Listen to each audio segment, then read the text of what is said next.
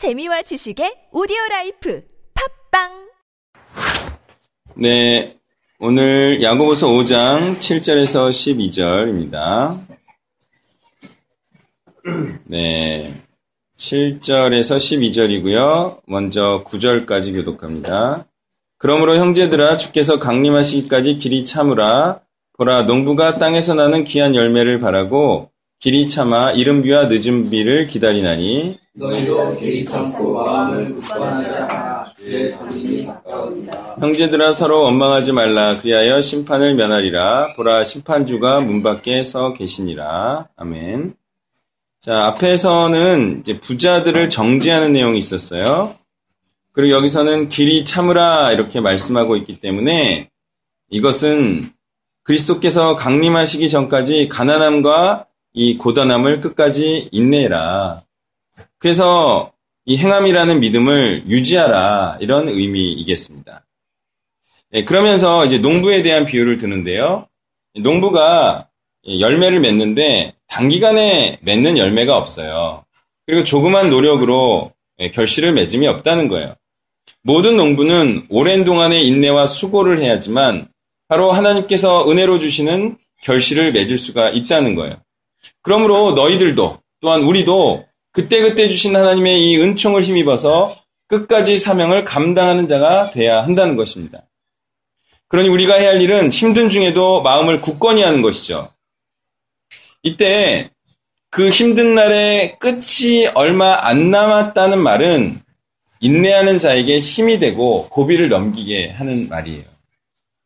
지난 금요일에 이틀 전이죠. 사당 치과에 이제 몽골 단기 선교 2차 모임을 가는 중이었어요. 그때 차가 너무 많이 막혔죠. 그래서 승유가 엄마 언제 도착해? 이렇게 자꾸 물어봤어요. 그래서 그때 우리의 대답은 금방 도착해. 네, 그런 거짓말을 하고 말았습니다. 근데 이게 과연 애한테 사실대로만 얘기하는 것이 옳은 것이냐? 그게 중요해요? 그 사실이 중요해요, 애한테? 그게 중요한 게 아니고, 죠 얘를 참게 하고, 그 고비를 넘기게 하는 게 중요한 거예요. 어떤 희망을 선사해 주는 게 오히려 중요하다는 거예요. 정말 중요한 것은 그 상황 가운데 인내하고 버틸 수 있게 하는 말이 중요하다는 거예요. 예.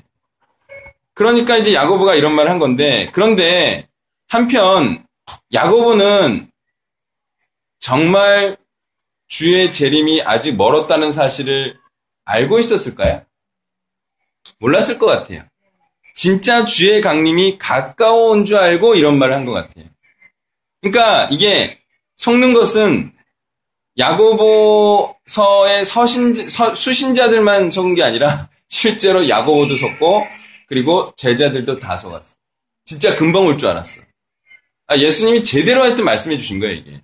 야, 인내할 수 있도록, 버틸 수 있도록. 야, 금방 온다. 이게 정말 신의 한 수. 금방, 금방 온다. 다 속고 다 버텼어.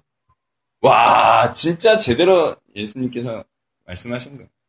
자, 이는 그리스도의 종말에 관한 말씀으로 어, 인한 것이겠죠. 그러니까 그리스도께서의 의도는 뭐예요? 항상 마지막 때가 가까이 있는 것으로 알고 살라. 이거죠. 그러니까 중요한 것은 사실 여부가 아니라 진리 여부예요. 진리 여부. 사실은 뭡니까? 이다, 아니다. 진리는 뭐예요? 옳다, 옳지 않다. 과연 어떤 것이 옳은 언행인가? 이게 중요하다는 거예요. 주의 강림이 가깝지는 않지만 주의 강림이 가깝다고 생각함이 옳기에 바로 8절 후반부와 같은 주의 강림이 가까우니라라고 말하고 있는 겁니다. 그러므로 8절 후반부 주의 강림이 가깝다는 것은 진리가 되는 거예요. 8절 후반부 주의 강림이 가까우니라는요. 이게 또 하나님의 관점과 개념으로 보면 정말 가까운 거죠. 이게 거짓말이 또 거짓말이 아니에요. 이게 진짜예요, 진짜. 예. 자, 그리고 이제 9절에 보면 형제들아 서로 원망하지 말라 이렇게 나옵니다. 이 단어는 예, 스테나오, 스테나조, 스테나조라는 단어는 예, 원래는 한숨 쉬다 신음하다의 의미가 더 강한 뜻이에요. 그러니까 이것은 서로 원망을 하게 되는데 보통 우리가 어떤 때 상대를 서로를 원망하게 되죠? 보통 부부가 싸울 때 이래서 서로 원망하고 싸우고 그러거든요. 가장 흔한 원인이 뭐예요? 네? 아니 본인 경험이라고 말 안 할 테니까 얘기하세요. 어떤 때 많이 싸우죠? 이혼도 이때 제일 많이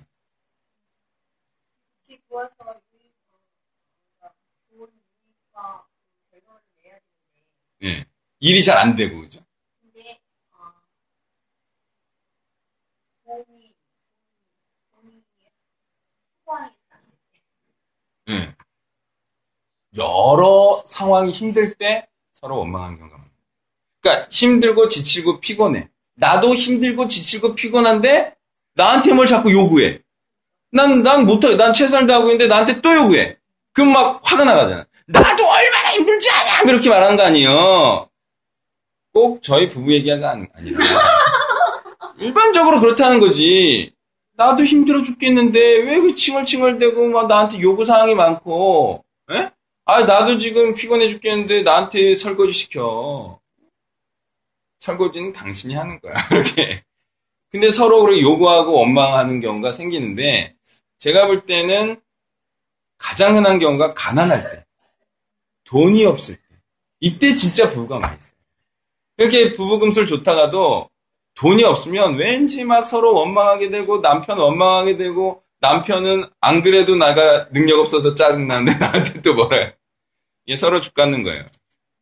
이럴 때 서로 원망할 수가 있어요. 지금 이제 이 야고보서를 읽는 사람들이 가난한 거 아닙니까? 복음 때문에. 서로 원망하기가 쉬워요. 예. 우리가 이게 또 몽골 단기 선교 때 주의해야 될 거예요, 이게. 예, 다들 피곤하고 그런데 이게 서로 원망하기 쉽고 특히 그 원망이 지도자한테 가기 쉬워. 그런데 나도 몽골에 대해서 몰라요, 나. 나도 가서 어리버리야. 나 하나도 몰라. 지리도 모르고 하나도 몰라요, 저. 저를. 그러니까 저를 의지하지 말고 하나님을 의지하세요. 네. 그래서 이제 힘들 땐 또 하나님 원망할 수도 있으니까 본인들 알아서 하세요. 난 모르겠어. 그러니까 이제 원망하지 말라요. 원망하지 말라. 그러니까 원망하지 말고 알아서 그냥 그 광야에서 잘 사세요. 네. 제가 이제 단기 선교 가서도 사실 피곤하고 그러니까 잠도 못 자고 그러니까 예, 그러니까 좀 짜증 날 수도 있고 그래요. 근데 그때도 서로 원망하지 말고 우리가 어떻게 이렇게 됐지? 우리가 어쩌다가 이렇게 고생하나? 아, 성교하니까 이렇게 됐구나. 이렇게 생각하고, 그냥 뿌듯하게 생각하고, 버티는 거예요. 다른 방법 없어요. 그러다 보면 또, 어, 이제 단기 성교 막판에는 또 좋은 날 있고 그래요. 자, 그 다음에 이제 19절 후반부에 보면, 보라, 심판주가 문 앞에 서 계시니 이렇게 나와요. 이 표현도 뭐예요? 심판의 임박성을 말하는 거예요. 그래서 심판의 임박성을 깨닫게 해줘서 수신자들의 경각심을 끼우고 예, 지금의 자세를 견지시키려는 의도죠. 여기서 심판주라고 번역된 크리테스는 재판관이라는 뜻이에요. 그러니까 이게 심판에 관한 얘기가 아니라 길이 참는 자에게 주실 영광된 판결도 포함하는 개념입니다. 예, 11절까지 그렇답니다. 형제들아 주의 이름으로 말한 선지자들을 고난과 오래 참음의 본으로 삼으라. 보라 인내하는 자를 우리가 복되다 하나니 너희가 욥의 인내를 들었고 주께서 주신 결말을 보았거나 이걸 가장 자제하시고 긍휼히 아멘. 자, 우리의 롤 모델은 말씀을 전함으로 수치와 고난을 받되 오랜 동안 사명을 감당한 자들이 돼야 한다라는 거예요. 예, 결코 잘 먹고 잘 살게 하는 복음으로 세상과 함께 기뻐하는 자들을 본으로 삼아서는 안 된다는 거죠. 그런 자들을 정말 본으로 삼기가 쉬워요. 특히 의사, 막 판검사, 막 박사, 막 이런 사람. 근데 그런 사람이 롤 모델이 아니라 복음으로 인하여 고난을 받은 선지자 같은 하나님 말씀을 전했기 때문에 그렇게 수치와 조롱을 당한 그런 선지자 같은 자들이 우리의 모델이 되어야 한다. 다 말씀 증거자들이었잖아요. 물론 힘들 거라는 거 알아요. 세상에 역행함이 어디 쉽겠습니까? 그러나 아무리 힘들고 어렵다 한들 욥보다 고통스럽고 힘들겠는가? 참 욥은 우리에게 큰 유익을 줍니다. 그렇게 힘들어도 욥보다는 힘들 수 없다. 예. 고난의 최고치를 갱신한 자. 또한 아무리 수치스럽다 한들 하나님의 아들 되시고 창조자 되시는 그리스도가 받으신 수치스러움보다 심하겠느냐. 그러니까 예수님께서 받으신 그 수치는 자식 같은 놈들에게 뺨을 맞은 거죠. 그리고 있잖아요. 3년을 가르친 놈에게 배신을 당해서 죽으신 거예요. 야, 이거는 정말 수치 중에 수치입니다. 남들이 뭐라 그러겠습니까? 아, 가장 가까이에 있는 사람이 저러는 거 보니까, 예, 가짜구만. 예, 아마 그 평상시에는 아주 그냥, 아, 아주 나쁜 놈이었을 거야. 이런 식으로, 그죠. 우리가 가장 가까이 있는 사람과 헤어지면 가장 큰 수치죠? 근데 꼭 그게, 예, 나쁜 놈을 의미하진 않아요. 예, 저도 당해보고 나니까, 아, 그 놈이 나쁜 놈이야. 나는 오히려 계속 괜찮아. 예, 그러니까 그게 사람이 담대해야 돼요. 그죠? 사람이 담대해. 내가 잘못이 없- 없는데 가까운 사람이 나를 배신했다고 해서 내가 그냥 부끄러워지고 그러면 안 돼요. 그거는 예수님답지 않은 거예요. 그러나 기억할 것은 그렇게 힘든 과정을 통과한 요백에 갑절의 부와 영광이 주어졌다는 사실.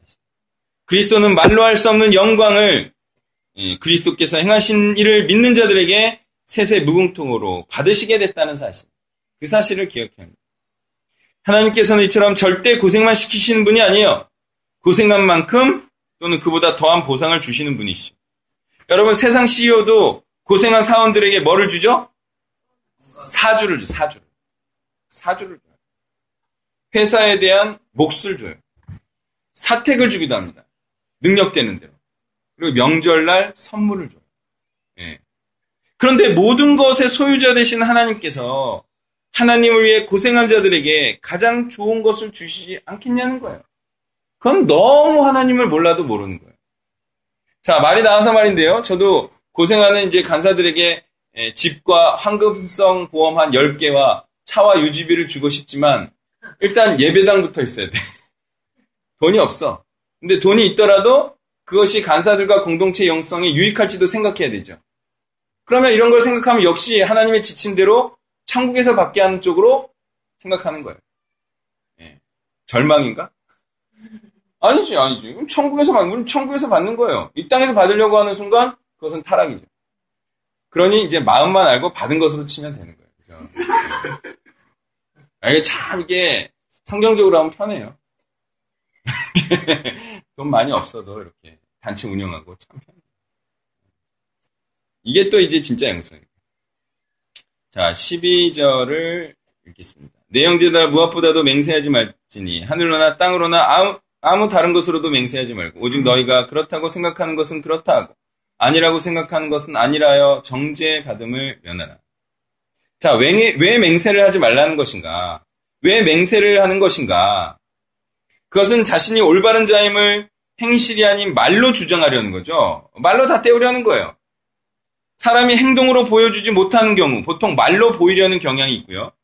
현재적으로 보여주지 못하는 경우에 미래적으로 하겠다는 식으로 그렇게 자신감만 철철 넘치는 경우를 우리는 흔히 볼 수 있어요. 예. 나 이렇게 할 거야. 어, 나, 나 맹세. 말은 누가 못돼요. 근데 해보세요. 말처럼 쉽지 않아요.